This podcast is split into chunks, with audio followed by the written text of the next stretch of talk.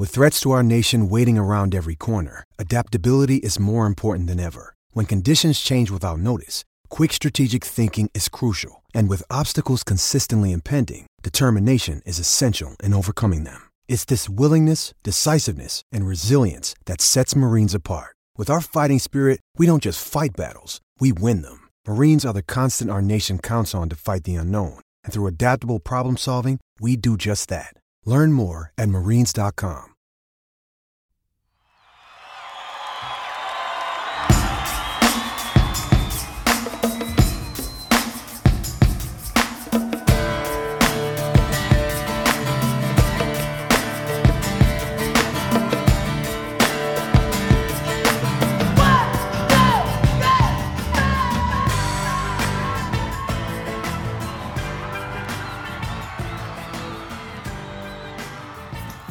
Hello and welcome to Undrafted, a Dynasty Game Theory podcast brought to you by the Undroppables. I am your host, Scott Belanger, aka Jax Falcone. You can find me on Twitter at Dyno Game Theory. This is episode number 105. Let's roll. And we are completing week two, going into week three. You know, a lot of overreaction last week. And, you know, hey, we're not about the overreaction. I've actually got a, a true Dynasty Game Theory guy on this week, a guy who really breaks it down very similarly to me. That's why we both love Gabe Davis. Y'all know it, baby. Uh, but this week on the program, I have uh, uh, Mr. Jakob Sanderson on. You can follow Jakob on Twitter at FF underscore RTDB, which of course stands for run the damn ball. Uh, you know, stealing that from establish the run, run the damn ball. We all know running the football is the way to win. No team has ever knelt down more than three times and lost. So the kneel down is the play. Am I right, Jakob? Welcome to the show, Jakob. What's going on, buddy? I'm doing good, man. This is a fun time. This is like, this is, I think, in my opinion, outside of rookie drafts, maybe the most formative point in the season for Dynasty. I think that there's like, I think generally there's like four, five really formative points in the Dynasty year. One of those is, of course, rookie drafts. Um, the second is preseason. The third is right now, where value is really unsettled. We're getting new information on the rookies. Uh, you know, do you want to buy low on the rookies that are off to a slow start? Do you want to buy high on players that we didn't expect that are racing up the board? I mean, some of the best deals last year that people got were buying high on like Cooper Kupp and Deebo Samuel this this time of the year, right? right. Before the market fully caught up. Um, and probably some of the worst for people like buying really high on Mike Williams before he kind of plateaued, right? So you get to right. play is it real? Is it not real? Then, of course, the trade deadline, you know, that's really, of course, going to be formative if leagues have a trade deadline or don't, whatever. But that late season when people are selling, people are buying. And then the early off season, you know, of course, I think is really huge where people kind of have to guess what's going to happen over the rest of the off season. But this is a huge, huge time. And I think it's one of the best times to make trades that don't just align incentives. Like at the trade deadline, what I love is that it aligns incentives where you can really find win win deals. I think yeah. now is one of those times where usually I'm always trying to look for win win deals. Right now, I'm kind of not. I'm kind of trying to lay it on the line and say, okay, I think this guy is going up. I think this guy's going down. You know, how can we try and create a lot of value in trades that might be even now? Like, I'm not trying to make trades that are ridiculous on the surface. Like, I'm not, but how can we make trades that are even now that are going to look really lopsided in two months. And, and I think it's a really fun, fun, fun time in Dynasty to try and do that. Yeah, and, and there's there's a couple different types of leagues out there. I mean, I know you probably play in both types, and those two types are really, really sharp leagues, and then you know the home leagues that we all grew up playing, where there's a lot of loose players who are going to overreact. And I, I always tell you know you, you we sometimes get lost when we're you know in our circles where everybody's so freaking sharp where you're like, dude, no one would ever do X, Y, or Z. But actually, in most of the people who are listening to this league, and including myself, I play in a few of these leagues, there are a lot of opportunities to take advantage of overreactions where people are ready to sell because, you know, Elijah Moore is not, you know, doing anything or what, you know, just these little things where it's like, oh my God, forget it, is over. You know, even a person like Russell Wilson or Tom Brady, you could probably go in and buy really, really low on either of those players, and Tom Brady could win your league this year.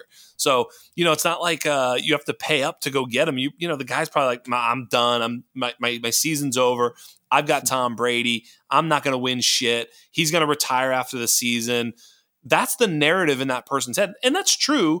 But also, he w- threw like 45 touchdowns last year. Like, you know, played two tough defenses. So these are the types of trades I'm looking to make at this time if I can. And, and that's to go in and buy on uncertainty, buy on fear, and, you know, just reap a ton of value. I agree with you. Now is a good time to start doing that, certainly early in the season. Mm-hmm. Absolutely. I, I'm yeah. with you on, on all that. Yeah. Yeah. So um, we're going to talk a little bit of strategy, but, you know, I, I've got a platform. You're on it and uh, we both uh, we both love Gabe Davis. You, I believe you are a little bit higher on Gabe Davis than no, I, I was. you're a little bit higher on Gabe Davis than I am. Oh my god! I mean, we'll find out today, I guess. I don't think I don't think that this is your schwanz is as big as mine. Uh, you know, Spaceballs. If you haven't seen it, go see it. All right, listen. Um, I don't know. I I, I was uh, not necessarily that uh, high on Gabe Davis this year in in uh, best ball, but actually you were a little bit, and that that sort of made me feel. What's that say again? A little. So I think I've like, I think that I've and I've kind of embraced this. Like, I, I had this bit going for like a week in the summer where I call myself a Gabe Davis radical centrist. Um, yeah, basically just right. like everybody. So because everybody has like really, it seems like everybody was really on one side or the other with right. Gabe Davis, and I I like came into the year honestly not that high on Gabe Davis. Um, I thought he was being overdrafted. Totally. And then there was like a lot of sharp people that were pretty in on him. Yeah. And then there was a lot of people that were really out on him. And it started this weird thing where I was like, I'm not actually that in on Gabe Davis. But I think that most of the arguments that people are making against Gabe Davis are like in really bad faith and like kind of irritate me. And, and honestly, that, like, that's right. Yeah, a right. lot of my a lot of my like analysis. Like, I don't think there's anyone, frankly, on in the fantasy community that will spend more time this is probably not bragging this is like embarrassing but that we'll spend more time arguing why like the reason that you dislike a player that i also kind of dislike is not really that great. Right like that's kind of how it started. Yeah. And then i was like all right you know what? I'm gonna do my own gabe dislike so i went and did this deep dive on on gabe. Um and uh, it was going to be a whole series um, called the Polarizers. It's too bad I never ended up finishing it because the next one was going to be on Amon Ra, and I was going to have a really, oh. really plus take on Amon Ra. I mean, I, I, my receipts are out there. I was all in. Yeah, no, absolutely, me but, too. I'm with you. But um, anyhow, and, and kind of what I the conclusion I came to is that first of all, yeah, I don't actually think that Gabe Davis is like a special talent. No. I think he's a good talent. I don't think he's a special talent. That's right. I compared him to like a Marvin Jones DeVante Parker, Mike Williams um, type of spectrum in terms of how he gets deployed, how yeah. he's used, and, and kind of what kind of targets he earns. But basically, the point I made was that each of those players in a vacuum is fairly unspectacular. But when I went and looked at his target earning profile from how many targets he earns, where he earns them on the field, and then you look at players that have that type of profile in really prolific offenses, Bingo. You you have a pretty strong chance of getting a top 24 wide receiver. I, I forget it offhand, but essentially I sorted into this profile and, and essentially I said the pool that he was in is about 55% if you're in a top eight scoring offense. And I think yeah. the consensus was that barring injury to Josh Allen, the Bills would clearly be a top eight scoring offense. So I kind of was like, all right, I don't think Gabe Davis necessarily was like the best pick in the world at a median, right? There was other round four picks I, I preferred to him that I have much stronger positions on. But my stance was like in a best ball format in particular, I think the floor is actually higher than people think. Like the argument people have been making is like, what if this guy's terrible? He might get outproduced by Jamison Crowder. He's never even run all the routes. I was like, this is so dumb. Like he's gonna run the routes. He's yes. like he's fine. His floor is actually fine. My concern more was like, am I foregoing a ceiling by taking a guy who I think is pretty capped as a target earner, right? Correct. Like, am I I'm I'm foregoing a pretty decent opportunity cost because there's other really good players going where he was going. If he was going in like round five, six turn, I would have had like 40% exposure to him, right? Um, but he was going at a pretty good target earners. So I was more concerned yes. about his ceiling. And most of what I came to is like people are painting him as this like super low floor but high ceiling asset. And I was like, I think he's actually kind of like a a not the highest ceiling in the world asset season long, but a really high floor actually. And then I kind of came into it as like, you know what? I think I like him more in best ball because he's maybe not that high ceiling from like a season long perspective because I think he's going to have just a struggle being like a top 12 wide receiver on his target earning capacity. But I think that he could score 40 points in week 17 against the Bengals because he's right. going to run a million deep routes. So yes. I was like, all right, sure. Like I'll, I'll take, I'll take this bet. Right. And you have to bake in anytime we're talking about a 23 year old player with a small sample, maybe we're wrong, right? Maybe he's a better yep. target earner than I think he is. Um, and so when I sort of put together the usage profile he has, the floor that I think he has with how he was going to be deployed, and then just the general like, what if I'm wrong? I was like, I'd probably rather make this bet than make like the Brandin Cooks bet. Like, and then what really drove me nuts was every people that were so anti Gabe were like, it's like, who should you take, right? Eric Beimfohr, who is way higher on Gabe than I am, is like a talent. But he posted like, who else would you take in this in this range in best ball specifically? And everybody's like, Cooks, A Rob, Juju, and it's like, okay, well these guys like Cooks was good last year, but he plays in the freaking Texans, right? right? That's a problem. Um, yeah, what's his touchdown? What's what's what's Cooks's uh, uh, touchdown upside? It's like right seven. Like yeah, he's not getting you forty in a week. He's never going to score three yeah, touchdowns like, in a week. Like I, I even asked uh, Drew when he was on the pod. I said, and, and he he dodged this one. I feel like this was disingenuous because I I basically said if I told you there were four wide receivers in the NFL who scored 15 receiving touchdowns, and you had to start guessing them before the season. But I tell you, right. there's four, and you're guessing them. Gabe would go ahead of like almost all those guys. Like Allen Robinson actually would have been, you know, one of those. You just go to all the high powered offenses because you'd be like, well, wait, right. 15, I can't be on. It's not going to be Drake London. You know what I mean? Like, right. Uh, he could get 150 targets. He's still not getting 15 touchdowns on. They're yeah. not even going to score 15 touchdowns, you know? And my point was, it's like, okay, but Allen Robinson and Juju sucked the last time we saw them. Yes. Right? So why are they safer? Like, right. Just because we've seen it in the past? Like yes. for all we know, A Rob and Juju, I mean, and I draft I didn't draft much A Rob. I did draft a decent amount of Juju, but like objectively, Same. for all we knew though, for all we knew, those guys could be completely washed. Yes. Right? Like, Juju could the be last dust. time that we saw yep. them on the field, they looked like complete dust balls. Yep. So why is it more risky to draft a young guy who hasn't shown that they're good yet than draft old guys or Juju isn't even old, but it just seems like he is. Yeah, I know what you mean. Um, but veterans, like, or, but draft veterans who have once produced and then stop producing. Like I don't think that, that that either is like inherently more risky than the other. It's just kind of like what bet do you want to make, right? And I guess to me, like I, I'd rather probably bet on the young player ascending than than bet on the player bouncing back, especially when we're talking about um, a player who's you know over the age of 28 now in Robinson, where, where it tends to be the players who are once really good and then fall off a cliff at that age tend to usually remain over the cliff, right? We don't yeah. actually see a lot of them yeah. get Lazarus. There's no pitted. second cliff. Yeah, that's right. Mountain, right. I should say, right? Yeah. yeah. That's right. No, it's absolutely right. And and uh, of course, pragmatism you know comes through again. I really don't have a ton of Gabe in in, in best ball this year. I, maybe a couple times if you know if I if it felt right, but I wasn't reaching for him. And right. yeah, you're right. There are other good bets in that range. I mean, Allen Robinson was one of them. I don't have a ton of Allen Robinson either. Cooks is one of those guys, like especially if you just need, you know, just steady production, but I don't think he's winning you anything, as you point out. Like right. You're, you're, right. You just kind of DK Metcalf fell a, a, ton and probably was a pretty good bet. But I don't know, man. You know that that offense right. is scary. How many touchdowns is he going to score, et cetera, et cetera. I love Courtland Sutton, but boy, oh boy. I mean, we'll get there, won't we? But you know, there's just a lot of questions, and and of course there are. That's why they're being drafted wide receiver 22 to 32. It's like if they were any better, they'd be being drafted higher. Um, but yeah, I thought the price got a little bit crazy on Gabe, which was fun actually for me. I enjoyed all of this because my Gabe Davis starts from draft. You know, I was like, oh, this right. kid's good.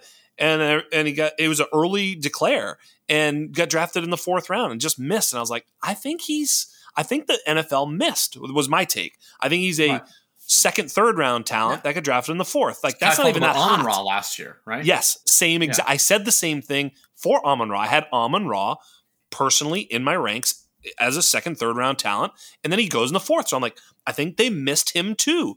And it doesn't mean that I think that Gabe Davis and Amon Ra are the best wide. They're not like, oh, maybe Ja'Marr Chase level here. No, no, no. I just think that they're better than their draft capital suggests, which means that they have a chance of outproducing their draft capital, which means they're a value. So, of course, I tried to get a lot of them in rookie drafts.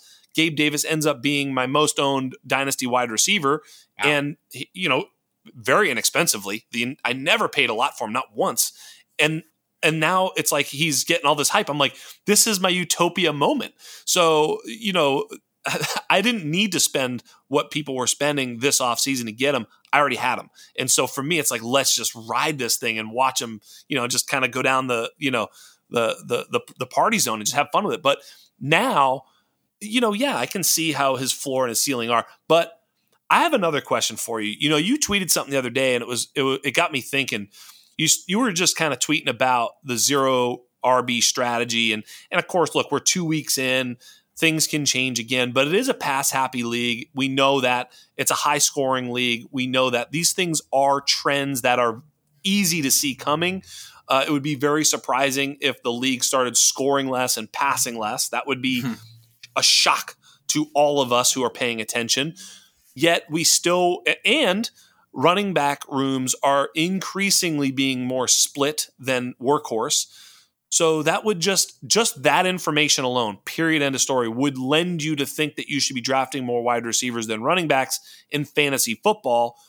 So zero running back is sort of a misnomer as it's getting hero running back and all the rest of it. Ultimately, it just means, you know, now it's more of a general strategy to lean into running back uncertainty and don't overweight yourself because there's too much fragility there. Go with the, you know, if you have Diggs and all these other players. You're, you're you just have a more uh, sturdy team. Yada yada. Okay, zero running back strategy and redraft kind of bears itself out. What I would ask you is if you're in a in a dynasty league, how do you think that really uh, affects dynasty strategy now hmm. and going forward? So, I here's like a I've been thinking about this a lot because you know I talk a lot about zero RB in all sorts of different formats. You know, I play best ball, I play dynasty, I play redraft, and there's some things that, you know, people will often say, like, well, this works here, it doesn't work here, it works here, it doesn't work here. And well, what I try to think is like, to some extent, you know, I, I get it. Every every format is different, but I also think like if if a strategy is actually broadly applicable year over year in any type of probabilistic game environment in which you know the underlying assumptions are the same and and that that extends i think to each of these formats there has to be some universal principles at play that work across formats. Right. And so what I tried to think of is like, what are those? So I'm trying. I'm in, I'm trying to rebrand, um, you know, zero RB slash hero RB slash modified zero RB slash all that stuff. Yes. Um, what I'm calling it is running back by committee, um, which essentially is a. I think it, it encompasses all these different strategies and I think it's on the nose in the sense that it actually hits on, I think, why it's working more now, right? So, of course, we all know what running back by committee is in the NFL sense. I think that what we're seeing is that the age of these explosive, all purpose bell cows is starting to dwindle. There are not yes. that many of them right now. There's basically yep. um, McCaffrey, we think, uh, and hasn't really happened yet this year, but we think um, Saquon Barkley, uh, kind of Jonathan Taylor. Kinda. He still loses a little too much work to Nyheim Hines for my taste, but yeah, like, and negative fine. pass game scripts. About it. Yep, and negative scripts, he really does lose too much. Which, by the way, they shouldn't be doing. They should just throw him the ball because he's the best chance for catching up quickly. Right, because he can house it. Like it still is backward thinking. He should be a bell cow, but we're, we're not going to get there. Keep going. Yeah, please. I mean, he had. I, I like wrote about this. Is is I actually think that last week was like one of the more bullish Taylor games of his career moving yes. forward in the sense that he actually got 70% snaps, 64% routes in a game that they got boat raced. Yeah. Um, Nyheim Hines still played the full two minute drill and stuff, but like I, I, think that the fact that they kept him involved, right? There was one drive where they were down 17 nothing. They started with two big Taylor runs. Like the fact that they kept him at least on the field um, was encouraging. So anyway, that aside, those are kind of maybe maybe the three. And then we have like the, like the plotting bell cows, right? So like Leonard Fournette, Najee Harris, where their their usage profiles are excellent, but really they're more accumulators, right? right. So they're they're going to be good. Uh, well, I, I, don't even know if Najee's good. Like if you're just an accumulator in a bad offense, there's really a ceiling on what you can provide, right? Like you're yes. in the David Montgomery zone where it's like, okay, like you're useful for fantasy teams, like you're you can start them every week, but like what are you really providing, right? And even if the points per game at the end of the year look nice, how often are you are they winning you weeks in the way that like Jaylen Waddle just won you a week, right? Yes. Justin Jefferson, AJ Brown, those guys won you a Hardly week ever. one. That's right. It's not it's not happening very often. Um, you know, and then you have the guys like the Henry and the Chubb or whatever that, that are, are more based in the rushing, and then you'll have sort of the receiving only guys, whatever. Anyway, point being, there's not that many explosive all purpose bell cows anymore. And a lot of that is because there's a lot of really good running backs, and teams are more inclined to specialize their backfield. They're more inclined to, uh, you know, draft running backs earlier to preserve running back shelf lives. They're more inclined to, uh, not re-sign running backs and so they're kind of juggling things. They're not investing as much in the position and when you're not investing as much in the position you don't feel obligated to use running backs in ways that they might not be best used where you're more inclined. Your, your C teams realizing comparative advantages right? I, I think that the Taylor Hines thing is an example where I think Indianapolis knows that Taylor is probably their best running back in all situations but they look at it and say what are the situations that Hines is almost as good as Taylor? Right. and we'll we'll use Hines in those situations because we can't just kill Taylor by using Right, him in yeah. every single situation, right? Bingo. So all these different factors. And yeah, the way that I would refer to it is sort of like running back by committee in the sense that, you know, I think what most people are doing when they're drafting running backs in rounds three and round four and round five, even certain archetypes in round two, is they're just paying to know what running back they're starting. They're not actually paying for a different level of production. They're just paying for the pre-existing knowledge of who their running back will be, even though we know for a fact that either through injury or coaching decision or backfield splits, etc., there's going to be guys that we find in the later rounds or off waivers that we can stream that maybe not all season, but in a given week will project the exact same as some of the running backs that we're drafting in round three or round four. But they come at the opportunity cost of wide receivers who just aren't good and can't earn targets and who won't be able to provide league winning value for your team, regardless of any positive externalities that happen around them, because they aren't good enough to earn the targets, even if they get all the routes, right? We Yeah. see a cap where once you reach round six, round seven, you know, maybe in, in home leagues more like round eight, round nine, the wide receivers who have that type of upside to win weeks and win leagues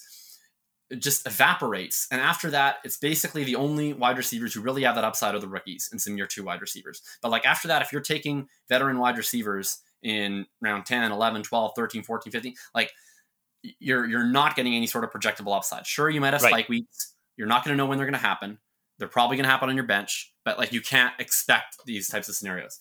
So all of that kind of rambling is to say that I think whether you're playing redraft, best ball, dynasty, if you start with this baseline expectation that elite wide receiver talent, right? Elite talent that's not going to be affected by externalities in the same way that running backs are. You can't just benefit from injuries the same way running backs can at the wide receiver position. If we accept that that is scarce, because it is scarce, right? People think that running back is scarce because projectable upside week to week, you know, might be scarce. But we understand that the game changes, that there's going to be injuries, that there's going to be things that arise. Prioritize talent scarcity, right, over positional scarcity. I think that leads you to a wide receiver focused approach over running backs, certainly quarterback and tight end, especially super flex dynasty, are a focus even above wide receivers.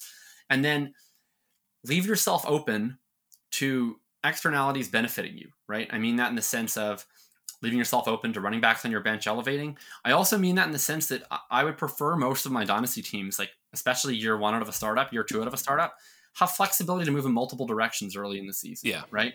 I don't want to be loaded up on all these running backs and have sold all my picks. A vet heavy team. There's nowhere to go at that point, Right. right. You only have like one option. It's like either you just you just lean in and you just hope. You don't even have any real flexibility to add to your team, so you're just hoping that it's already good enough. Um, or things go bad and then you have to like eat massive losses and tear down the whole thing. I kind of want to be in positions where it's like, oh, you know, I'm I have like one running back, right? Let's say I've added some extra picks in the startup. Okay, I have Leonard Fournette that I that I grabbed in the seventh round. He's at RB one. I kind of have a, a hodgepodge of guys. I have I don't know Cordarrelle Patterson. I have Damien Harris. Yes. I have Melvin Gordon sitting on my bench. I can shift in and out into RB two. I kind of have my wide receiver set. Maybe I have a couple vets that are really cheap at the end. I have a Jakobi Meyers here, you know, a Jarvis Landry there that I can kind of pop in for that last flex spot, and then I'll see how the year goes. If Yeah. the year goes poorly, I don't have that many vets, so it should be pretty easy to sell them. If I can't sell them, I don't eat a major loss, and I have extra picks to backfill. If the year goes well, maybe I'll buy a little bit, right, and supplement. But I want to have that flexibility. I want to leave myself open to benefiting from externalities in the sense that I have running back handcuffs on my bench that elevate and I can start them for a week, right? I don't know. Is James Conner going to play this week? I'm not sure. If not, I'm probably going to start some Darrel Williams. I'm probably going to start some Eno Right. Benjamin, right? And then, then I have my RB2 solved for, for that week in that league. And then also, you want to be in a position where you benefit to what happens to other managers, right? I don't know. Let's say the manager that had Dak Prescott uh, doesn't have a, a, viable quarterback opportunity. Um, okay, well, I can help him out. Maybe it's better for me to to lose some points right now to go help him out and and get extra value back on his side. Um, or maybe that Dak manager says, like, you can go to them both ways. You can say, hey, Dak manager, what are you thinking here? Do you want a quarterback to try and fill in short term, or do you want to sell things sell off? I'm open either way. Right. I'll, I'll take I'll take your vets if you want to sell your vets. Um, I'll give you a stopgap quarterback if you want a stopgap quarterback. You let me know, right? I'll, I'll make it work to your incentives. And then, even if that's not necessarily my ideal scenario, if I'm winning the trade on value, I can go to somebody else. Say, okay, you know, you want the opposite thing. Let's go make our own deal. So I, yes. I think that, I think that all of that stuff, when you're when you're allowing yourself to get lucky, right? You're you're allowing hidden points that don't cost you anything in your dynasty startup, that don't cost you anything in trades, just like a bunch of backup timeshare running back sitting on your bench that you can slot in and out of RB2 to make up extra points that nobody's projecting, it allows you to do all these other different things. And so I think that's that's kind of where I see it parlaying into dynasty, where yes, it's harder. You can't play the waiver wire. You can't just go grab Alexander Mattison off the waiver wire in your dynasty league. Right. I totally get that. Yeah, and I think you, you know when I when I first wrote the when I first started the undroppable well when I first you know started the undroppables with Chalk and Tommy.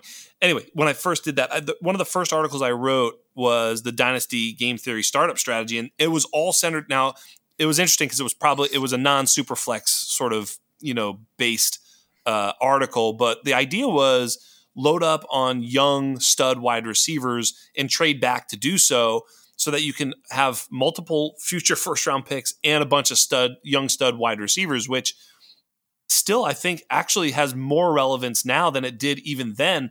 And I think you know the only other th- sort of curveball that I, I I think that we see now is especially in superflex but even in non superflex is the elite quarterback.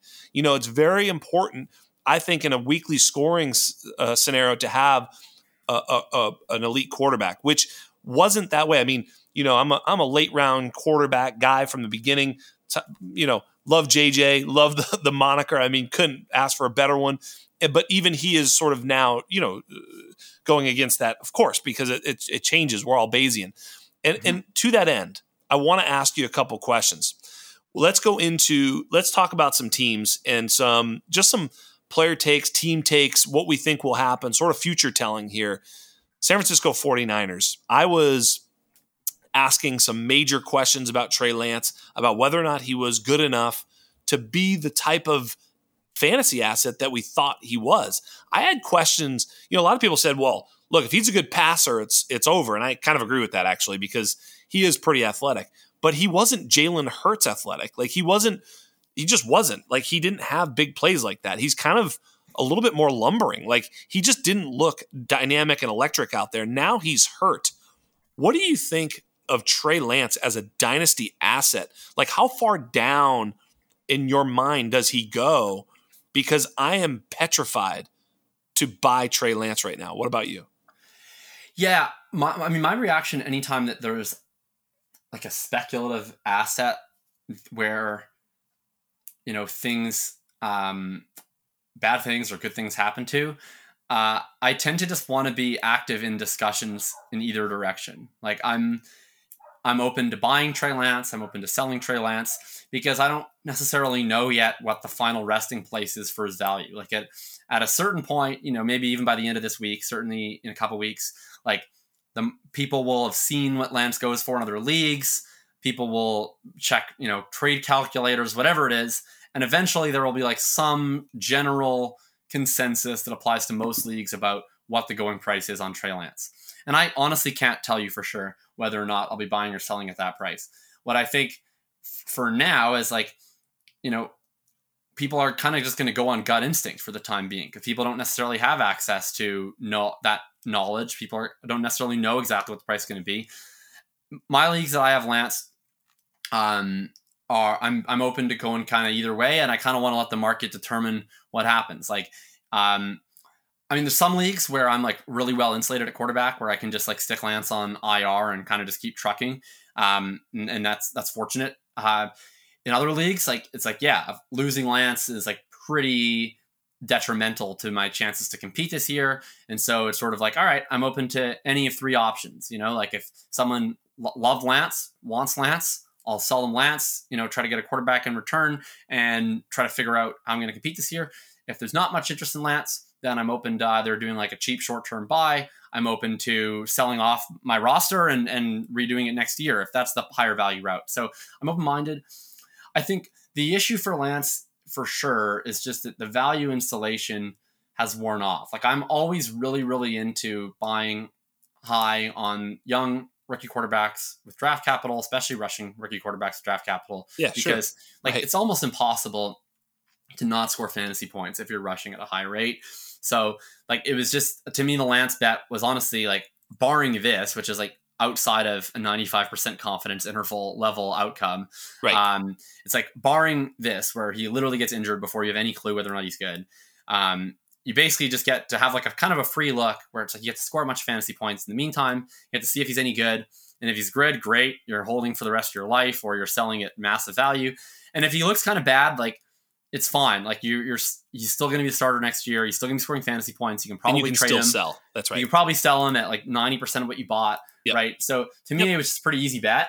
Correct. Um, you know, at this point, it's a little scarier because So, so I would ask you, Jacob. Listen, here's the Yeah. thing. Like, I agree with you. You- See, one thing that you, I hear you talking, and you're sometimes talking like the inside of my brain sometimes, which is range of outcomes. I talk about range of outcomes all the time. That as a dynasty player, you kind of have to have like, what possibility is it that he's good? What possibility is it that he's elite? What possibility is it here? Like, you have to have all these thoughts, like, and and you just laid it out. I will say this though, at some point or another, you also have to, I'm just going to do it this way 50 50. You know, you're flipping a coin, you got to call it one way or the other. Trey Lance works out or Trey Lance busts out. If you had to pick one of those outcomes right now, which one would it be? Because I'll tell you mine right after you tell me. Um, I mean, I would never, I never think of dynasty in this type of way. I'm, I'm, I'm talking about the player. I never you- think of dynasty in that type of way. Like, I don't, I don't like my, I don't, tr- my like ethos for playing dynasty is to try and be consistently profitable without having to beat the market on player takes ever. Like that's essentially what motivates me to play. So the idea of like taking a binary stance on something is is strange to me and and I I try to avoid it. But for the purpose of this podcast and the entertainment of the listeners, Uh, uh, yeah. you're giving me you're giving me one one or one or Hello. the other. This is this. Uh, ju- hold on. Just so you know, this isn't a spreadsheet. This is a podcast that's fucking entertaining. So yes, you should be answering the question: I just Does to he work out or does Yeah. he bust out? Which one do you think it is? Because I will tell you my answer. I've got I, I it think. I think that the more likely outcome, but not by a lot, I agree. By the um, way, is is that he works. I think he's going to work, Oh. out. and I'm I'm more likely to buy him than sell him. There you go. So I actually think he's going to be a bust out. I do. I and I and I I'm starting to put it all together. There's just a lot of data points that I'm not very excited about. And now one more is the injury.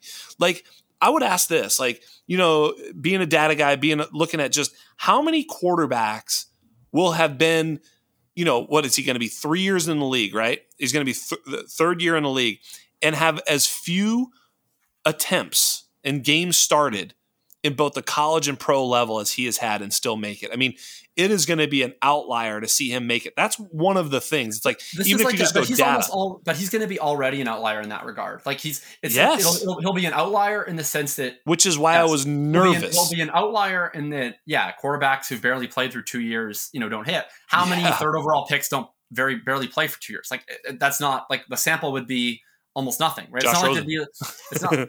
No, he played a ton, but a ton his rookie year. I know. I'm. I'm. I'm just. Right. I'm throwing Yeah. I, I just mean like it's it's that's that's kind of my issue with with like the I don't actually the hit rate's probably pretty good. It's probably like Aaron Rodgers. That's probably like Aaron. Rodgers is the only, but he Uh, also. like Paxton Lynch. Um, yeah. So you know, one of the two. But Lance was a third overall pick, right? So Third not overall even pick, in yeah. in the- in the Both those guys were guys. later picks, right? Exactly. Yeah. No, it's a, it's a So very you don't- interesting. You don't see third overall picks not play for two years. I mean, and most. I mean, Lance obviously would have played, right? Like, Yeah. what what what does it take for this to occur? It takes basically not playing for your entire rookie year. That's already rare. If, if you want to say that's you know a knock against him, that that's honestly fair enough. But he, he barely played, and then he was going to play this year. He got injured in the second game. So essentially, the the conditions that led up to this like strange scenario that you almost never see for a third overall pick is first of all that a really good team picked third overall. That almost yep. never happens. Mostly bad teams pick third overall, and bad teams tend to start those quarterbacks because even if they don't intend to, they trot out some Trubisky or Mariota or whatever, and it's like, oh no, this guy's bad, and then you start the other quarterback by like week six. Um, in this case, you know, it was a team that was good, that was bad the previous year because of an injury to their other quarterback, that traded all the way up, right? And then you get Lance, and they have different aspirations and different abilities than most teams that pick third overall. So, okay, understandable. He doesn't play that year, right? Then he was going to play this year.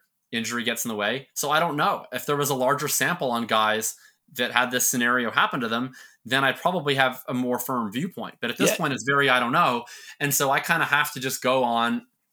I don't know if it's gutalytics or if it's my thoughts on the player or the NFL or whatever. It's hard to even have that much thoughts on Lance specifically because basically the only sample that we have is a few Agreed. games in the NFL in which he was not that good at passing. I don't really hold that against him because most players in their first three NFL games are not that good at passing. Um, and a bunch of FCS games, right? Yeah. I think well, ultimately what it comes down to for me is, is just like from my understanding of how I think the league is going is that if you can play 11 on 11 in the NFL with good weapons and a good coach, you're going to succeed on offense. Like that's why I've been so bullish on Jalen Hurts. Right. Um, is that I think that as long as you're like passable as a passer, um, I don't even think you have to be good as a passer. I think if you're passable as a passer and you're a threat in the run game, then you're taking linebackers out of plays, you're opening up the middle of the field. And if you have guys that can win on those routes, and they have two of them in Aiyuk and Deebo, if Kittle as well, if you have guys that can win over the middle of the field against frozen linebackers in space, and you have a quarterback that has the arm to make those layered throws, and I've seen Lance have those physical tools, then I think that you're going to be able to succeed. So yeah. that's where I'm at I, from like a film perspective. I just don't yeah, but I don't I don't think he's anywhere close to Hurts as an athlete. I just don't. And that's the other thing. Like if you look at his big play ability, he's he's basically been nothing of a big play player. He's he's kind of been 6 yards in a cloud of dust whereas you look at uh, Jalen Hurts and even Josh Josh Allen early on, they were ripping big big runs and making explosive plays and actually putting a lot of pressure on linebackers. I don't think Trey Lance is putting the type of pressure on defenses that we think or say he is.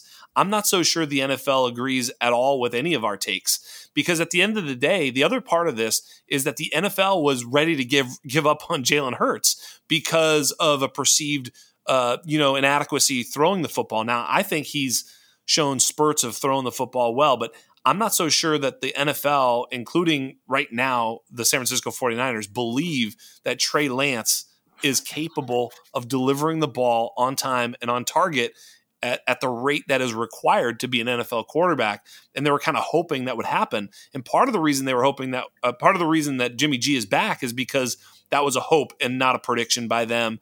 Um, well, I think the reason why Jimmy G was back is because they get to have a good backup quarterback and they'd make more with a compensatory pick than they would cutting him for nothing. Like I, I don't think that G, I think that there was a, literally a zero point zero zero zero zero percent chance, not even in the range of outcomes, that Jimmy G was ever starting a game that Trey Lance was healthy. Like that whole thing this year was, in my opinion, the single dumbest narrative that I've ever seen in fantasy football Twitter. Like I think it was not even in the stratosphere of the range of outcomes. I think Lance could have gone 0 and 17 and he would have oh, played every single game. No chance. There's no chance. I, I, I couldn't disagree with you more on this one because at the end of the day, this is a team you said a good team with aspirations.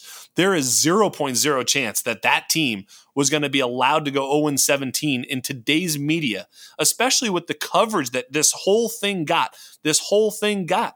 And so, Why yeah, there, there's the no chance that Why they were going to have the, the stones to just keep him out there and let him throw 25 picks if that were the case. I'm not saying that that was a very likely outcome that they go 0 17, but certainly if there were 1 and 6 and this dude has three touchdowns and eight picks, you were going to start hearing huge calls. First course, take, you're going to hear the pardon calls. the interruption. Yeah, absolutely. All guys are going to be yelling. Shanahan gives a shit though. Uh, what the media, the the everybody. This would have been. Okay, but why are you talking about the media? Holders. Like, who cares about the media? Because the media, first of all, GMs and coaches care about the media. I don't because, think that Kyle Shanahan and and John Lynch could give less of a crap about the media because all the media was doing last year was when they were three and five or two and four, whatever. Why aren't you starting Trey Lance? Why aren't you starting Trey Lance? Why aren't you starting Trey Lance? They didn't care then. I don't think that they could possibly care well, less. probably because they knew he was not ready. It was was the reason that was given. There was even rumors, you know, that he was not ready this offseason. And I would go one step further. The media is one thing, but the media does influence the influencers, the owners. There's not just one owner of a team. There's a lot of high dollar leverage people who have a lot to say about what happens with their investment, which is an NFL football team. And the media gets gets singing, and they're embarrassed in their circle of friends. And their circle of friends, their other rich guys, are going, "Hey, why the hell are you starting that stupid ass Lance? When don't, didn't aren't you paying Jimmy G twenty five million this year? What the hell are you guys stupid? What's wrong with Kyle Shanahan? So trust me, the noise doesn't just come from pressure from Skip Bayless." But the, the you know Skip Bayless is going to make Kyle Shanahan do shit. But the ownership of a team is definitely going to feel pressure. And the person who writes your paycheck, I guarantee whoever that is, whoever writes my paycheck, gets to tell me what to do. And they're going to tell him, put this motherfucker in. So it's not just a matter of job security, it's also a matter of who gets to actually make calls. And I think at the end of the day, you're not letting this team sink that way without giving this guy a chance. So I think that's a it's a it's not even close to the right take. They definitely had Jimmy G in there as an opportunity to play. Look, I don't think that he would have played two and three and the guy's kind of middling. No chance. They're not just going to uh, monkey with it. But if he was an abject failure, Jimmy G was there as insurance and or injury, which he's playing now. Yeah, injury, of course. I mean, he was. Like, by the way, Jimmy hold on, G- Jake. Jake, we're getting to this point in the show. Everybody loves it. Ready? Oh yeah. All right. Continue with the thought, please. I mean, the Jimmy G thing was, keeping him was one of the only things that the San Francisco 49ers have done in the last couple years that made sense because nobody else wanted him. He's not good. Like, sorry to break it to everybody, Jimmy G's a, not a good quarterback. Like any other NFL team could have had him for a bag of footballs and they decided not to. And then the 49ers were basically faced with a choice of two options. They could either cut him um, or they could keep him at a, I think it was a $18 million pay reduction so they could keep him for cheap, $6.5 million, backup quarterback money, less than Tyrod Taylor is getting this year.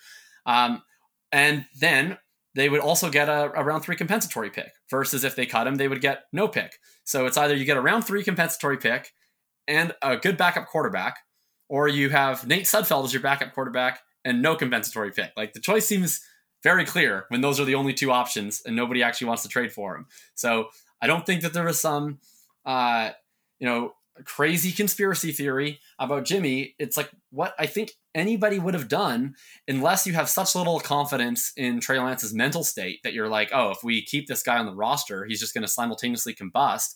In which case, yeah, he's almost certainly going to bust out if that's uh, the reality.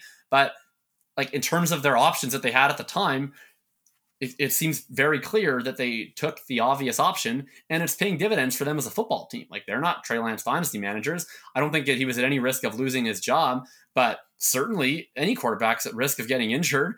Uh, and now they have a chance to actually compete for the Super Bowl this year versus if they didn't have Jimmy and this happened to Lance and they're starting Nate Sudfeld, then the only thing that they would be competing for is to find out how high the Miami Dolphins pick in next year's draft. So I think that it's it's very, very clear why they picked up Jimmy. At this point, a lot of it's moot. I mean, we're never going to know how many games Lance is going to start this year, etc. I think next year is the more crucial year because at the end of next year is when they have to decide on his fifth year option. So I think that this year, to me, was a total freebie year for Lance, uh, where he could basically do whatever he wanted and it was going to have no ramifications on his job security. And then next year was going to be the prove it year. I think the problem is now his prove it year gets pushed back a year where he doesn't have a free year. He doesn't get to make mistakes for a year. He has to prove it next year to be able to earn his fifth year option. Um, and then he's going to do that potentially with less mobility, which is a very key component of his game. And he's going to have to do that after shaking off a lot of rust. So I think that he's in a very difficult position in year three. And the bet I do think is fundamentally changed from where it was this year. So I could not possibly disagree more with everything that you said about Lance going into this year. I think it was completely insane. But now that we'll never find out, I think that certainly he enters with a lot of heightened pressure next year. Yeah, the the Lance defenders certainly got off the hook because I think we were going to see a pretty disappointing season from the 49ers and Lance. That's just my prediction. And of course, I can still get absolutely dunked on with that take next year when he comes out and torches the league. And you know what? I'll be happy for him. I uh, I don't root against players, but I'm certainly here to bet against them or bet for them. And my chip would be betting against them, although I think that's probably where the sentiment is. And I actually think even though I'm betting against them, I think there's actually going to be some pretty cheap buy opportunities for Trey Lance. And I would be interested in trying to attain some of those cheap buy opportunities for the exact point that you laid out earlier, which is that basically at the start of next season, he's still going to have that same value proposition that we just were expecting this year, which is now maybe with a little bit more team fragility, especially depending upon how they play this year. Obviously, look, it's going to be quite interesting. You you did say two things out of both sides of your mouth though. That when you said Jimmy G isn't good, but yet they have Super Bowl aspirations. I don't know how that's possible. He's got to be at least you know hashtag somewhat good if uh, if they're going to make Super Bowl. Sudfeld. Well, but I mean, you know, if he's bad, then they're they're not going to any playoff games, let alone a Super well, he Bowl. was but, bad last year, and and he won two playoff games while trying to while doing his best to lose them. I I tell you, he is erratic. But I mean, you know, I, I am not sure if you listen to establish the run, but on the PSM model, he's about. Uh, I think he's you know he scores the highest in history. So I know. think that Jimmy G is incapable of leading a team to a Super Bowl, but I think that he can be a. He passenger. has done that. Like, I don't actually. think that he was. No, but he didn't lead them. He was. I he see what was, you mean. I mean, right? Like yeah. I'm saying, he can be the Gotcha. he can Yeah, be yeah. the quarterback on a team that happens to win a Super Bowl, but they won't win a Super Bowl because of Jimmy Garoppolo. Mm. Like, and and the 49ers agree with that. I mean, he just missed the throw too, didn't he, to win it? I mean, I had money on the Chiefs in that Super Bowl, so Yeah, exactly. He that whole thing was to win it. amazing. I loved Like- every minute of it, but man, oh man, that throw wasn't Emmanuel Sanders too. Oh my god, Right. I mean, look Moving at the on. playoff games that he's won. Right. Like he's won four playoff games. moving No, he's won on. four. He's won four playoff games. He played horrifically in two of them, and he and he completed five passes in another. Look, one. he's he's an He's infuriating player, but he also has some of the most amazing uh, win loss numbers. And look, you can say, "Oh, it's the system." The other quarterbacks in that system don't have that win loss number. It's just amazing. So, like I said, I think it's the PSM model carrying him. Uh, I mean, that's on. part of why I'm so in on Lance. Like, I, I think that that like Jimmy is is horrifically bad um, as a starter. Not like as a backup. He's a good backup, but like I think he's one of the worst starting quarterbacks in the league. Look at all the games they won. I think that Lance can be one of the worst starting quarterbacks in the league. They'll still win a lot of games. Like I think I look at Jimmy very much like I view Jared Goff in in Los Angeles, who's now since been exposed um, on the Lions, uh, and in the later years in Los Angeles, where like I mean, the Lions good. are the Lions are good. We're getting there. It, uh, if it, so, let's move on. Philadelphia Eagles are they the best team in the NFL? Half a trick question. No, but they think that they're the best team in the NFC. I There think. you go. Yeah. Is Jalen Hurts everything Trey Lance wishes he was? Uh, no, uh, but I do love Jalen Hurts. Um, I think that Lance has Lan- Lance has has better passing tools, albeit they're very erratic. But I think that is he has he has more natural arm talent. Hurts is the more dynamic runner. Lan- Lance is more of like a Cam esque runner. Like he's he's getting he's a guy where like I want Lance running option on third and three. I don't necessarily think he's going to break eighty yard touchdown runs. Yeah, I agree. Um, all right, so we're gonna play quick this or that. So you like better in Dynasty? Just quick with. Jalen Hurts. Yeah, I know you don't do rankings and you hate him, but if you had to for your life, that's you had to pick. I'll take Just- it. I'll do Yes, this. this guy or I that have guy. strong Jalen Hurts feeling, so let's do it. Me too. So I'm going to see if you are stronger than me, which I don't know if it's possible. I love this this Jalen Hurts in, in What's the Dynasty. format? Sorry, like what, Su- what are we talking super about? flex. You know, we can you can split the middle. Four- I mean, Mostly what what I want to know is is it four point passing touchdown or six point passing? touchdown? five. We're going five. Okay. Yeah, just to split the difference. Yeah, thank you. Super I'm flex. assuming PPR. obviously. Yeah, super flex PPR five point pass. People, I'll make this point really fast. People Yes. don't ever think about this. Quarterbacks way more valuable in half PPR. People don't realize this, but they are because Yes. they make up a higher percentage of your roster score. Yeah, and of course the running quarterbacks are way more valuable in four point. You know, Yes. I like to play six point. You know, it, it, it- it's, it's just so much more fun. For more points, damn it. Um, and I play half point PPR with half point first down. That's the that's the best way. Then you don't overvalue points per per reception, but you don't undervalue the the the the receiver position. Anyway, moving on. Okay.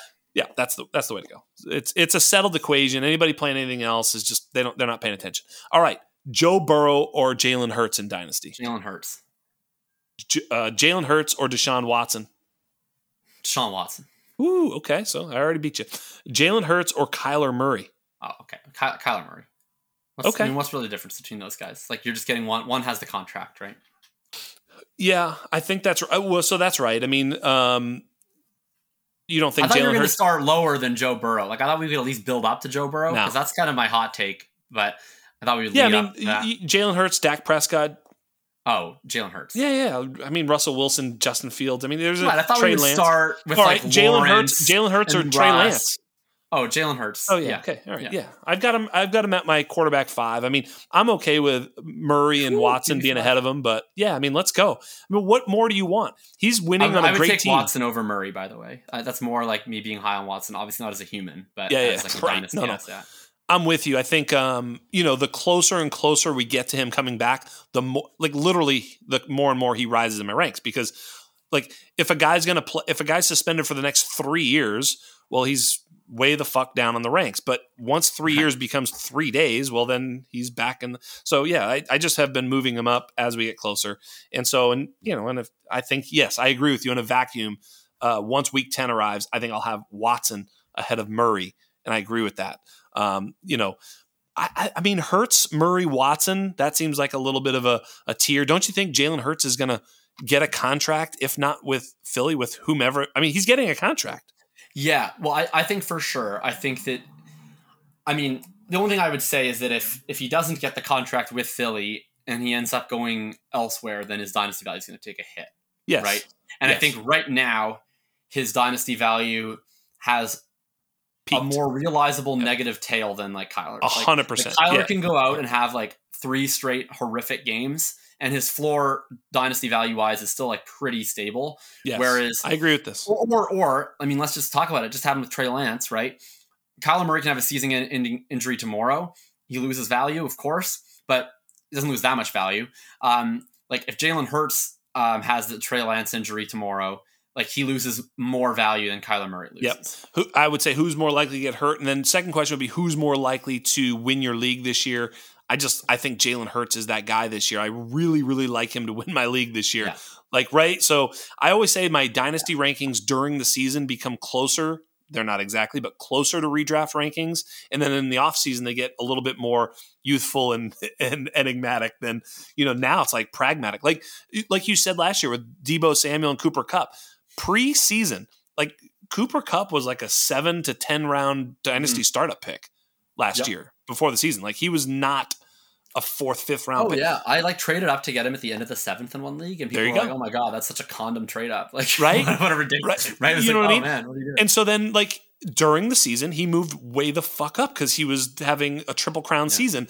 And then in the offseason, he moved back down again. And then he week one, it's like, well, move back up. You know, so there is a because what he is right now matters. You know what I mean? Um, you know, dynasty is still a year to year uh connection of yeah, it's not you know it's not a lifetime achievement award it's like you know who's going to win your league this year and that team just might have Jalen Hurts on it uh the way and I'll say playing. this: I think it's rational because the further you get in season, the more you actually know about your team, Bingo. and the more it actually matters that a team. Like, I don't really want to ho- hold a bunch of those short-term guys when I don't really know what my team is going to be yet. right? exactly But like when you're actually in season and you're looking at it and you're like, okay, it's no longer one and twelve. Three teams are tanking. Three other teams um, Yes. now have to tank.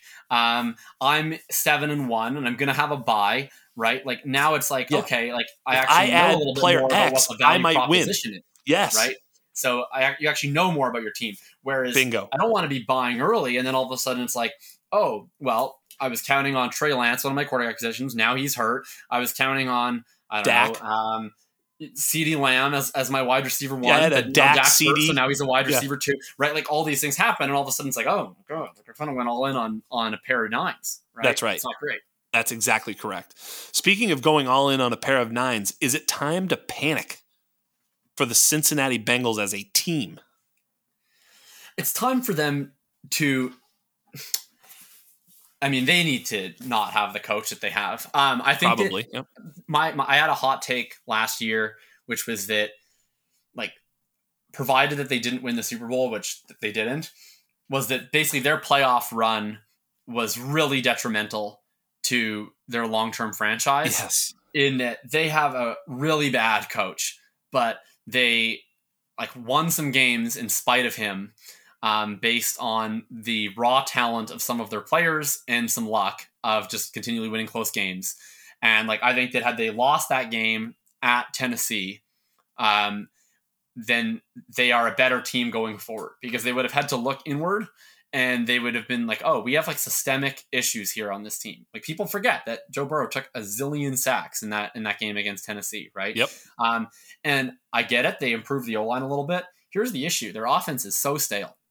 They don't use any form of motion. They run way too much on early downs, um, like, like egregiously so. And Zac Taylor at this point has made clear that like if he doesn't believe his O line can hold up, his answer is not to create more efficient, easy throwing opportunities. It's to just run Mixon for three yards when everybody knows they're going to run Mixon for three yards, and then put Burrow in more obvious passing situations on third down, which is where he's going to face even more hits. Like it doesn't make any sense. What they need to do is they need to get more motion. They can't just their entire offense is reliant on Chase or Higgins to either like just get open or just moss a dude when a when a ball gets tossed up to them.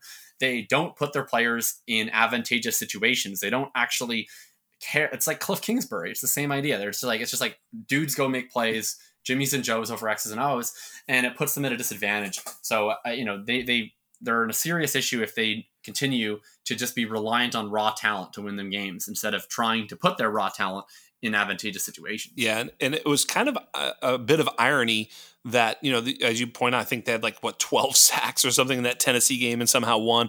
And then the last final play of the Super Bowl where Ja'Marr Chase was breaking wide open, uh, Joe Burrow couldn't deliver the ball because literally his defender had slipped down, couldn't deliver the ball because he was being pressured immediately by a bad offensive line. And I remember, you know, when and I was one of them. I was advocating for Penei Sewell over Ja'Marr Chase, and I think that's a mistake in hindsight. Although Penei Sewell's great, and I do think that you still win by building the offensive lines. Who knows? You know, if it's the wrong move. Obviously, Ja'Marr Chase elite legendary talent. I'll give him everything. So it's a, the right decision in that way. But ironic that that was the play when you saw the thing, you know, I don't know if you remember the the the the, the graphic where it was like, you know, uh, any offensive line and Ja'Marr Chase wide open, you get sacked. You know, any wide receiver, wide, you know, with a good offensive line, you, you can actually deliver the ball to him. I think that they just didn't fix that in the offseason because, again, two games in and he's being pressured and sacked way, way too much. And I don't know how they. Now, granted, they faced two great pass rushers. I mean, you know, uh, Parsons was just unbelievable. I almost said Chandler Parsons, which is unbelievable. Pull from the old Houston Rockets. That's pretty cool. Yeah. But um, uh, Micah Parsons, and um, uh, to, to shows you I'm old. But um, but I think that's a, a, an issue. And you're right. There's some there's other issues besides the offensive line. I think with a good offensive line, maybe Zac Taylor would look a little smarter, you know, running right. the football with, you know, tends to work if it works. But yeah, there's there's big problems there, and I'm very mm-hmm. very worried. I don't think they're going to make the playoffs, and I think it's going to be a rough season for them.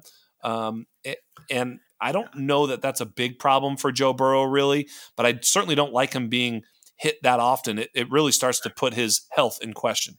Yeah, I mean their offense right now is either run the ball um, throw the ball intermediate or throw the ball deep, right? Whereas if you have a bad offensive line, what you really want to do is you want to throw the ball short. Yeah. And you want to you want to create, you know, uh, whether it's with screen passes, whether it's with bunch formations, whatever it is, yep. motion.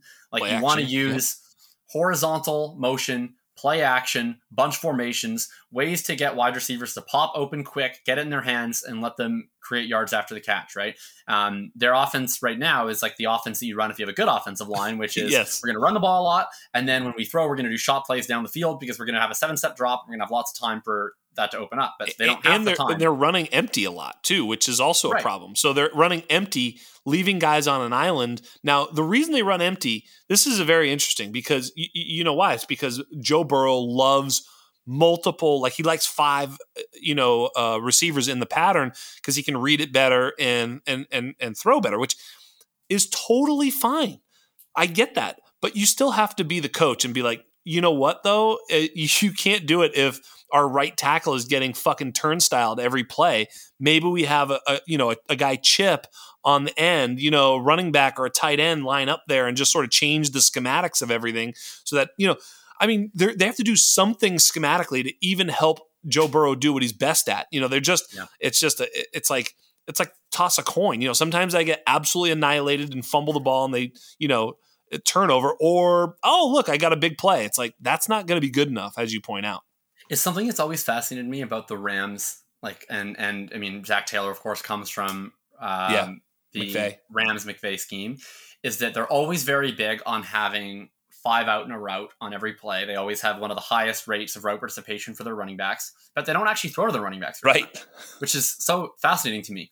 Is like that so much of an emphasis of their offense is we're going to have five out in a route, but like what you see with like Washington, the Scott Turner offense has also generally been we're going to have five out in a route all the time. They use the running backs running routes on almost every pass play. They use their tight end on a route in almost every pass play, but they throw to the running backs and tight ends a lot. Whereas the like Rams um, school is very much like we're going to have our tight ends and running backs out in a route all the time, and then we're not going to throw to them, which is like really weird. Like it's not like their offense is ever like scheming that many plays to their running backs and tight ends. So you'd think that it wouldn't hurt them that much if they would keep them into block more, which it's like an offshoot of the Shanahan scheme. And the Shanahan scheme consistently keeps tight ends and running backs into block to the point where like Shanahan often will just be like, yeah, I don't even need a third down running back. I'm just going to use Kyle Juszczyk. I'm going to block right. him half the time, or he's going to do a little chip release or something like that. I mean, fantasy managers are always infuriated by how much George Kittle is pass blocking. Like yep. Their scheme is very different. Like we're going to use play action. We're going to use running backs and tight ends to max protect. We're going to use more two wide receiver sets, and then we're going to give our our players that we want to scheme the football to more time to get open. And the Bengals, like clearly, are designing a scheme that's based around we're basically only throwing to Tee Higgins and Ja'Marr Chase yet they aren't yet they're just using these other guys running routes. I, I, don't know. Yeah, it doesn't make a lot of sense to me. I don't think it's it's coherent. No, it, it certainly isn't, and it's always I, you know I, again I'm come from the Bill Belichick school of football where I've just watched him year over year, and every single year we we'd look you know, and I, I some of the shine is off this Bill Belichick situation. He's getting old, I get it, but in his prime when he was really you know the sharpest guy in the whole league and way ahead of the curve, etc. Every year we'd look and be like, I wonder what offense they're going to run. You know, it was like Randy Moss came. They were like, oh, they don't throw it deep. You know, what are they going to do with it? Is he going to just play in the short passing game? It's like, of course not. They're going to design an offense based off of what they have. And I, you know, you just don't see that enough in the NFL where they actually say, okay, what are our strengths and weaknesses? What can these guys do? Oh, you can't pass block. Well, we're not going to ask you to do a lot of mm. island pass blocking. We're going to give you help when we pass block because you're not very good at that. But you're a damn good road grader, so we'll run behind you. Right? It's like all these things. Like some of these teams are like, well, whoever we've got there, we're just going to keep them on an island. It's like that's probably a bad move. Uh, The team I was going to move to is Jacksonville and yeah. Trevor Lawrence. I'm going to ask you a little bonus question here okay. uh, because it's something that I've been thinking about, and it's if I'd asked you this two months ago, it would have been a chuckle fest. You'd be like, dude, whatever. But you ask the question now, and I think the answer is still obvious, but it's still a question now. Who would you rather have in Dynasty, Joe Burrow or Trevor Lawrence? All right, I'm, I'm starting to learn how this podcast is going. So this time, instead of doing the preface with the macro take, I'll just give you an answer, and then I'll do my macro take. Yeah, uh, my answer is Joe Burrow. Yeah, it's still uh, Joe Burrow. Correct. More correct answer. and he has better weapons. It's, uh, it's the correct answer, by the way. Yes, uh, it is the correct answer. That being said, my real answer is like I just I don't I talked about clusters before at the wide receiver position and kind of sorting them by age. And I think that the way I do it at quarterback is I have, you know, by age and I also have by archetype, you know, do they rush, do they not? Yeah. And like, I'm just not like this stream of quarterback all the way from the best one, which is, you know, Herbert, all the way down to from Herbert to Burrow to uh, Lawrence to Dak to Matthew Stafford, like uh, whatever it is, Mac Jones, Tua, all these guys. I just don't roster like any of them. Like if I I only roster the cheapest pocket passers, which is usually like Kirk Cousins every single year. Um, so like I, I only roster the cheaper of the pocket passers, and otherwise I'm trying to get the rushing guys. So like I'm, I think that Trevor Lawrence right now for like this specific window in time might be a pretty fun buy in the sense that I don't know. I mean, you asking me this question on the show, maybe this is the start, but like I don't know yet if people have fully recognized that, yes, the tiny sample, but he is playing really, really good this year. Yes. And he's not running that much though. That being said, you know, I think that like we've seen time and time again that the market will, at least in my estimation, overvalue these quarterbacks that don't actually rush that more if they're young and if they're really good passers. So if you can get in now on Lawrence, um, you know, maybe trade Burrow for Lawrence plus something, especially after Burrow has a good game, which I'm sure he will at some point. Um, yeah. And then ride the elevator up with Lawrence because one of these games, they're going to be in a back and forth shootout. He's going to have four touchdowns. Everybody's like, oh my God, Trevor Lawrence, exactly we thought he was. He's a round one startup pick, et cetera, et cetera, et cetera. Then maybe you can trade him for Jalen Hurts. Maybe you can trade him for Kyler Murray. Maybe you can trade him for Deshaun Watson. Um, you know, something like that, that which, which is more interesting to me. Right. So I wouldn't mind getting in on Lawrence now, but I'm probably like, whenever Lawrence ascends, if he ascends to the point where people are really, really pumped about Lawrence, I'm all, there's almost certainly going to be a tweet for me being like, "You should sell Trevor Lawrence for a guy Yeah. who runs." Yeah, and that's that's kind of my point. Is I think that you know I think he I, you answered it because I think he is you know I agree with you with uh, with clustering and things like that. It's like I'd happily sell one guy for the other in the same sort of tier or grouping and gain profit. That's how you win in this in in, in this game of dynasty football. I'm with you 100. percent Honestly, the listeners know that, and and and you're echoing that, which of course is something that we talk about all the time on the show. But what's interesting is I feel like Trevor Lawrence was a step below. You know, Tre- Joe Burrow, you know, was perceived and valued in dynasty circles as a top five to eight, maybe ten if you're if you hate him. Top five I said this by the way at the time. This is not like me misinformationing. I think Yeah. he was the worst value in Superflex Dynasty by yes, there you shot go. Yes, all off season. This is not a retrofit take. I have this receipted.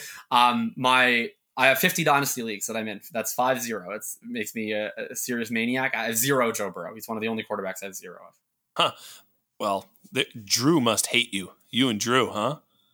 Well, he even finally pivoted this offseason to be clear. Like he I'll give it to Drew. I like there's a lot of times where we've done the opposite. Like Hurts was very much the opposite, where I was like high, and then eventually after the season, we're like, now we're kind of at the same spot. Yeah, Burrow was kind of the was the exact opposite, where I, I was too low on Joe Burrow. Clearly, Yes. he he very much rose in value. Um, That being said, like I was like, well, I was clearly wrong. I wish I had more because he rose a lot of value. If I had Yes. more, I'd be selling. Uh, but I'm certainly not going out and buying. And all my new startups, I'm like, not a chance. In my opinion, like he was like routinely going above Lamar Jackson in startups. Like that was not an uncommon thing to see, which is insane. Yes, I agree. I totally agree. I think he was way too expensive. But uh, in in in that vein, he's fallen. I think Trevor Lawrence has come up, and I have Yep. them back to back. You know, I, I have them right there. I don't think I, I I do prefer Joe Burrow. I do, but I well prefer whatever the value difference is between the Same. two. And I also I actually had uh, Trevor Lawrence ahead of Trey Lance in uh, uh, in Dynasty. I would have absolutely you know pivoted off Lance for Trevor uh, because his value was so much higher. But I actually felt like if I were choosing one on the clock, need to draft one, I'm picking Trevor Lawrence. Uh, for my life, I just feel like he's got a better shot of being a tw- you know 10, 15 year quarterback in the league, and that's really what I'm looking for.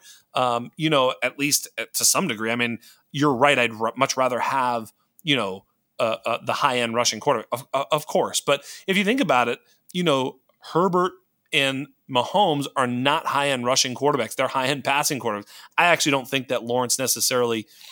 Yeah, there's a small chance he gets there, but Lawrence, Lawrence has basically doubled his touchdown percentage and cut in half his interception percentage, albeit small sample, two games. But so far, the trajectory is moving in the direction that it would make sense that it would, you know, because he was not, you know, and his completion percentage from 60 is up to 68. So it just in two games, this whole thing looks way different. He was so, so good this last week, guiding his team 25 of 30. I just think that he's probably exactly the guy we thought he was. If we look at guys like Peyton Manning and others in their first year in the league as a as a as a rookie starting on a bad team with starting every game, they've traditionally not done very well. Um, you know, Aaron Rodgers, Patrick Mahomes both had the luxury of sitting for their first year. Who knows what they would have done in year one on those teams? And they played on good teams. So, anyway, long story short, I do think Trevor Lawrence is going to be just fine. And I, I you know, I, I kind of, it's not really a victory lap. It's just more of a, I think the tea leaves had more success uh, outcomes for Trevor Lawrence than failure outcomes, given how bad everything else was around him. Yeah, I was able to do uh, in a league that I'm completely tanking, like one of my most aggressive tanks. I was able to get Lawrence and a 24 first um, for Dak Prescott in the offseason. And Oh, that's I- great. I'm loving watching what that happens. Like, I Yeah. think and I'll, I'll, say this: like I'm, I have Lawrence now. Like I don't have a lot of Lawrence because it, it, wasn't a guy that I was prioritizing. I me too. Prioritize the rushers. Um, like last year in all my rookie drafts, like if I was on the clock at 101, I would take Lawrence by default because I just yeah. felt like I didn't want to give away the value all on the clock or trade but out. My goal was always like I want to trade back and I want yep. to get Lance or I want to get Chase or I want to get Pitts. Yep. Um, right. Yeah. Yeah. So I don't have a lot of Lawrence. Me but, neither. Um, I but yeah, that's that's one where I do, and I'm not like looking massively to sell. Like I have some Tua that I don't necessarily really want, and I'm like, oh my god, I have to sell my Tua this week. Like please, please, please, please, please, can I find a good deal for Tua this week? It's a Whereas great time to sell Tua. I'm just letting it marinate in the slow cooker. I'm just like, all right, yeah. we have like a nice. We have a nice like roast beef here. We have in our slow cooker. We have a nice sauce going on. We're just gonna let it marinate for a while, and there'll probably come a time where I want to sell them. But for now, we're just marinating. We're just marinating. Yeah, absolutely. I couldn't agree more. And and let's shift for, you know, the people. They love, you know, I know you you won't say whether you like this guy better than that guy. You refuse to do it. Now you will. You will do it, damn it. We're going to talk about the rookie wide receivers. I think it's very interesting uh, as to whether or not we're sort of buying in or shying away. There's a lot of them.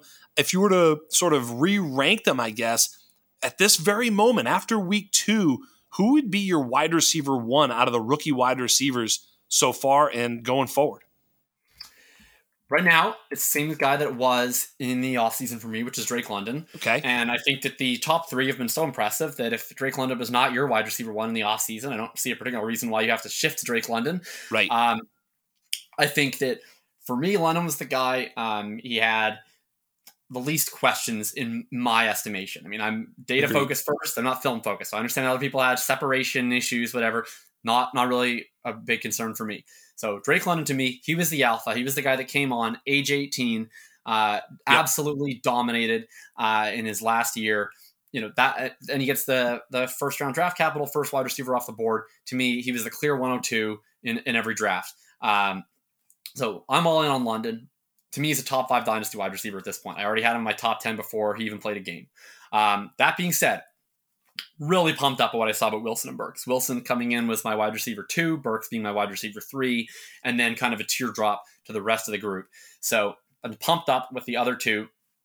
Wilson at this point, like I already had him slightly ahead of Burks. I have him a little more ahead of Burks now. Not even because he's been that much more impressive. Like I think that Burks, like what he's done targets per route run and stuff, is yes. elite.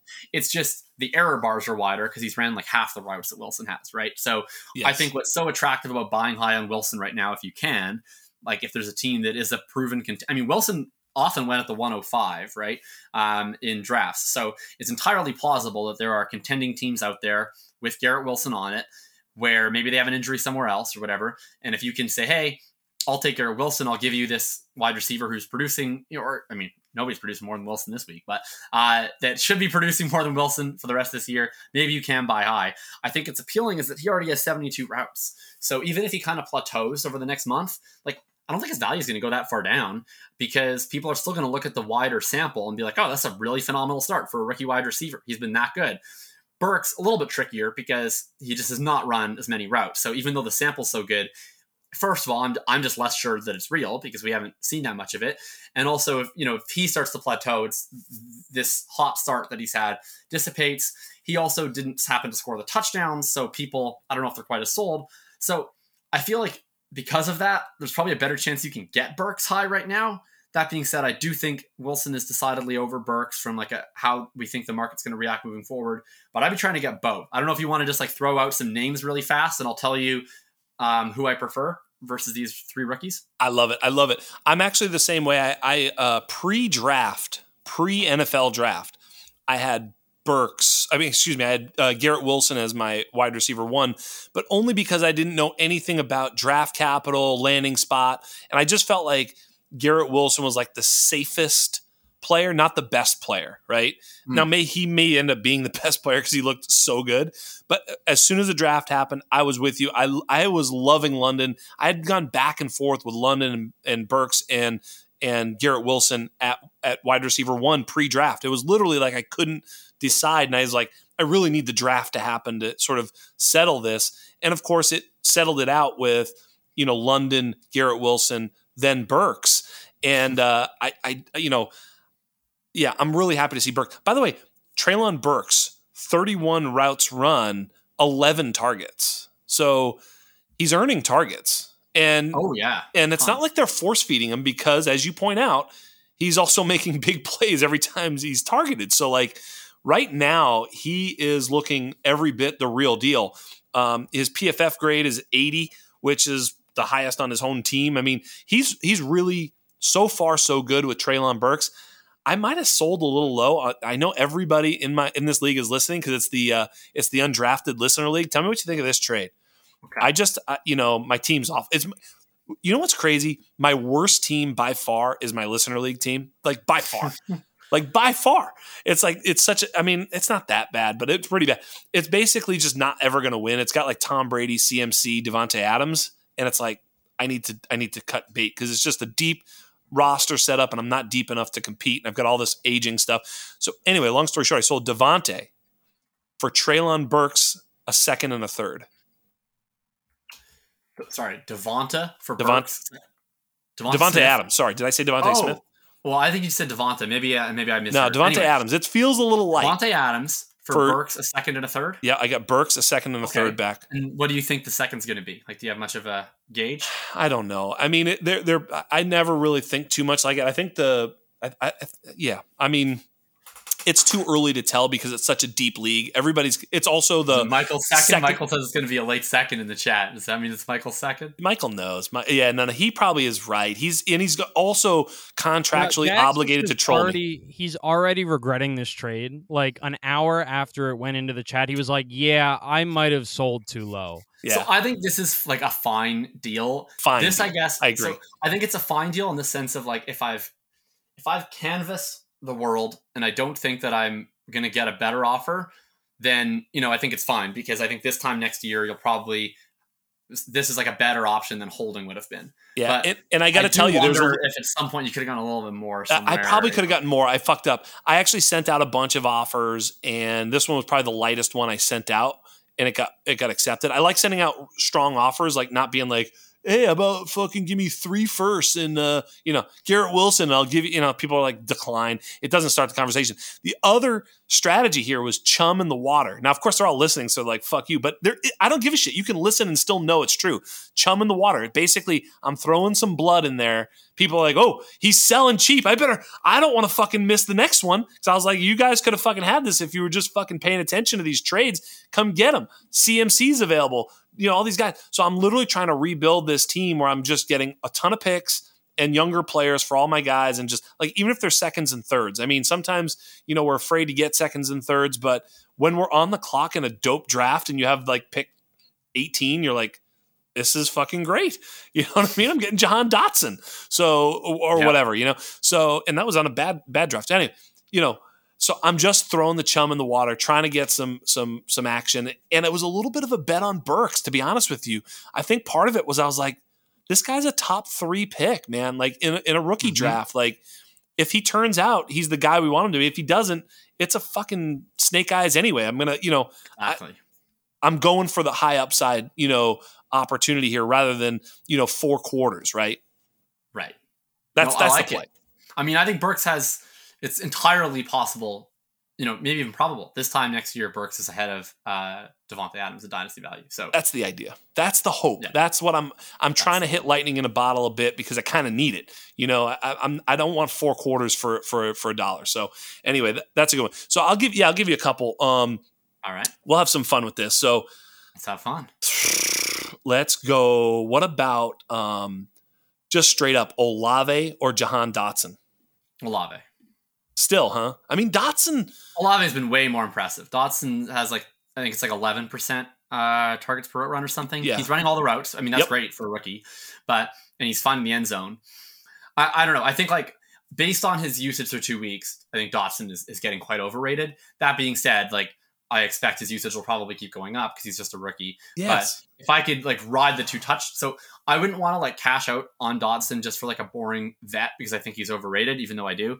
Um, I just think that that's potentially still a losing bet because he can easily make himself not overrated in a couple weeks. Yes. But if I can cash him into a rookie wide receiver that I see of higher caliber, I, I'm trying actively. I have a lot of Dotson, even though I didn't love him as a prospect because I just think he was drafted way too low. Like he, he fell to a perfect early too, yeah. and I was yeah. like, well, I'm going to draft him over the rest of these scrubs. What am I going to do? Draft Christian Watson? Yes, Anyway, no, no, um, yeah, So if I can use Dotson to add not that much and get Olave or Burks, that's like number one priority for me. yeah, great call. Um, what about George Pickens versus Sky Moore? Sky Moore. Okay, Sky so Moore. you're, so you're still in on Sky. Still in on Sky. I mean, to be entirely honest, like I'd rather. We didn't expect Sky to play a ton early on. I thought I was going to ask Sky. Moore or Jahan Dotson. Sky Moore. Yeah, Yeah. yeah, that, that that's where it's But going. that right? one, but that one, I'm actually way more okay taking the Dotson side of because I think that Dotson has insulated his value more because Right. he's already had the early touchdowns. Whereas like Pickens, I don't think it's like over for Pickens or anything, but I would actually rather have Sky Moore start where he just hasn't played that much yet as a round two pick versus Pickens. They played him on the field and he's done totally nothing. Yeah. Right. So like I, I would I kind of predicted this with downgraded him more Pickens too. I, I said I hated Pickens Pickens. for redraft this year because you know some rookies you can see it coming, but like you have Trubisky. Like literally, I just want to ask anybody who's ever watched football, paid any attention to football, done anything with the NFL ever. Have you ever seen Trubisky be an effective outside the numbers down the field thrower? Like that's not. I mean, I'm not betting on that outcome with that shitbag offensive line. No chance. And then the other alternative is a rookie. I just didn't like, you know, pick it. I didn't like his outcomes uh, for this season. I think he still might be a good player, but I think he's a good player that maybe like, you know, uh, like DeVante Parker fantasy production, but good at football guy. Like, you know, where it's like, eh, yeah, sure. yeah, I could see that for sure. What what about what about um what about Sky Moore versus Chris Olave? Uh at this point, I would take Olave. I Yeah. mean, he's he's earning a lot of targets. He's the round one pick. Value's more insulated. Um, yeah, like I'm I'm at the point where Sky Moore, where like I'm not necessarily that worried, and I'm probably more likely to buy him than sell him. But admittedly, not a not good start for like his market insulation. And my biggest fear with rookies is I don't like holding them to zero. Yeah, So I would rather bad. have Olave. What about uh Jalen Tolbert or a bag of moldy onions?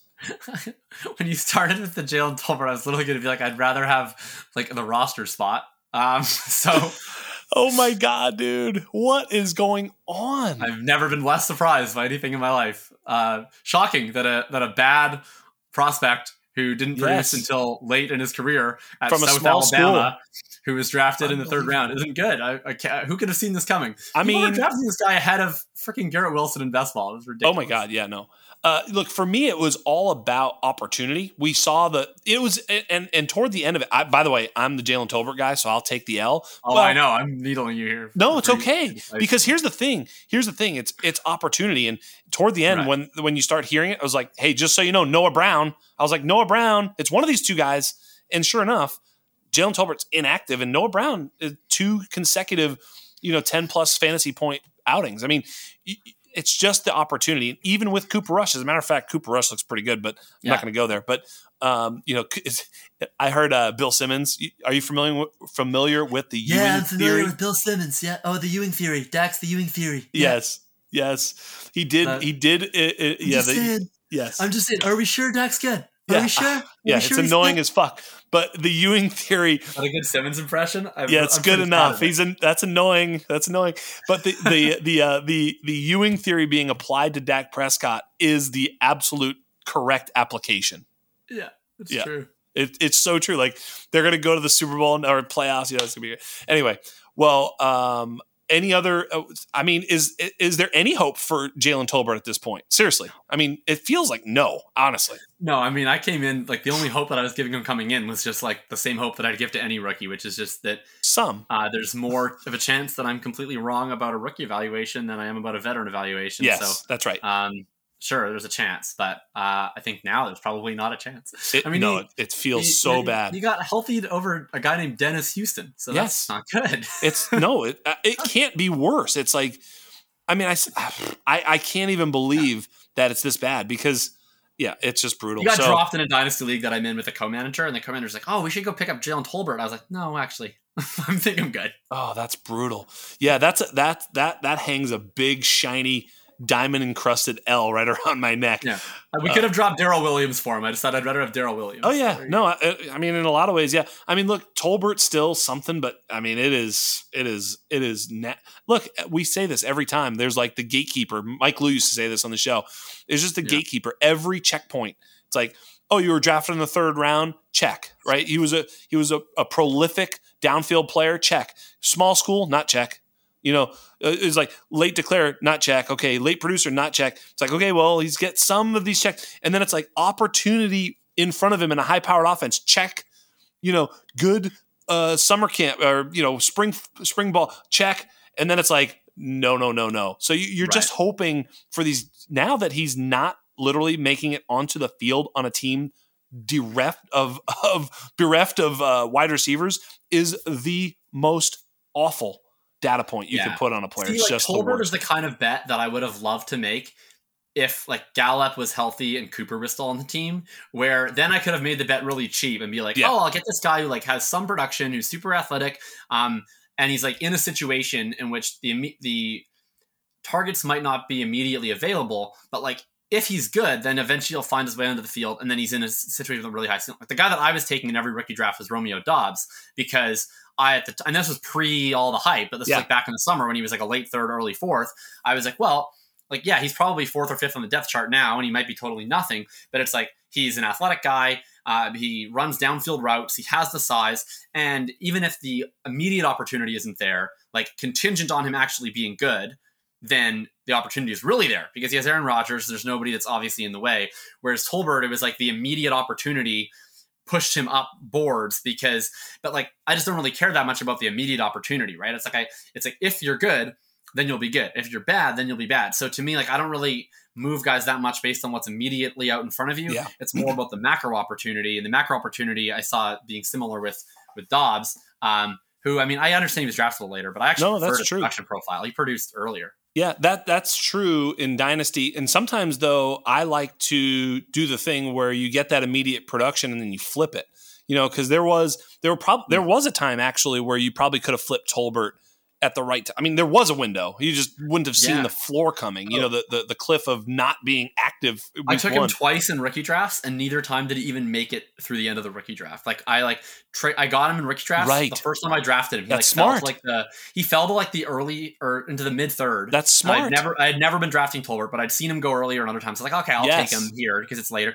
And then immediately like two guys just like I want Jalen Tolbert. I was like all right. Boom. Uh, and then one guy gave me like a twenty four two for him. there like, you go. Right, That's right. That's smart. That's okay. I actually love those. That's right. Selling the hotness. Beautiful. All right. Well, I'm hanging the L. I'm going to go. This has been an amazing show. Thank you so much.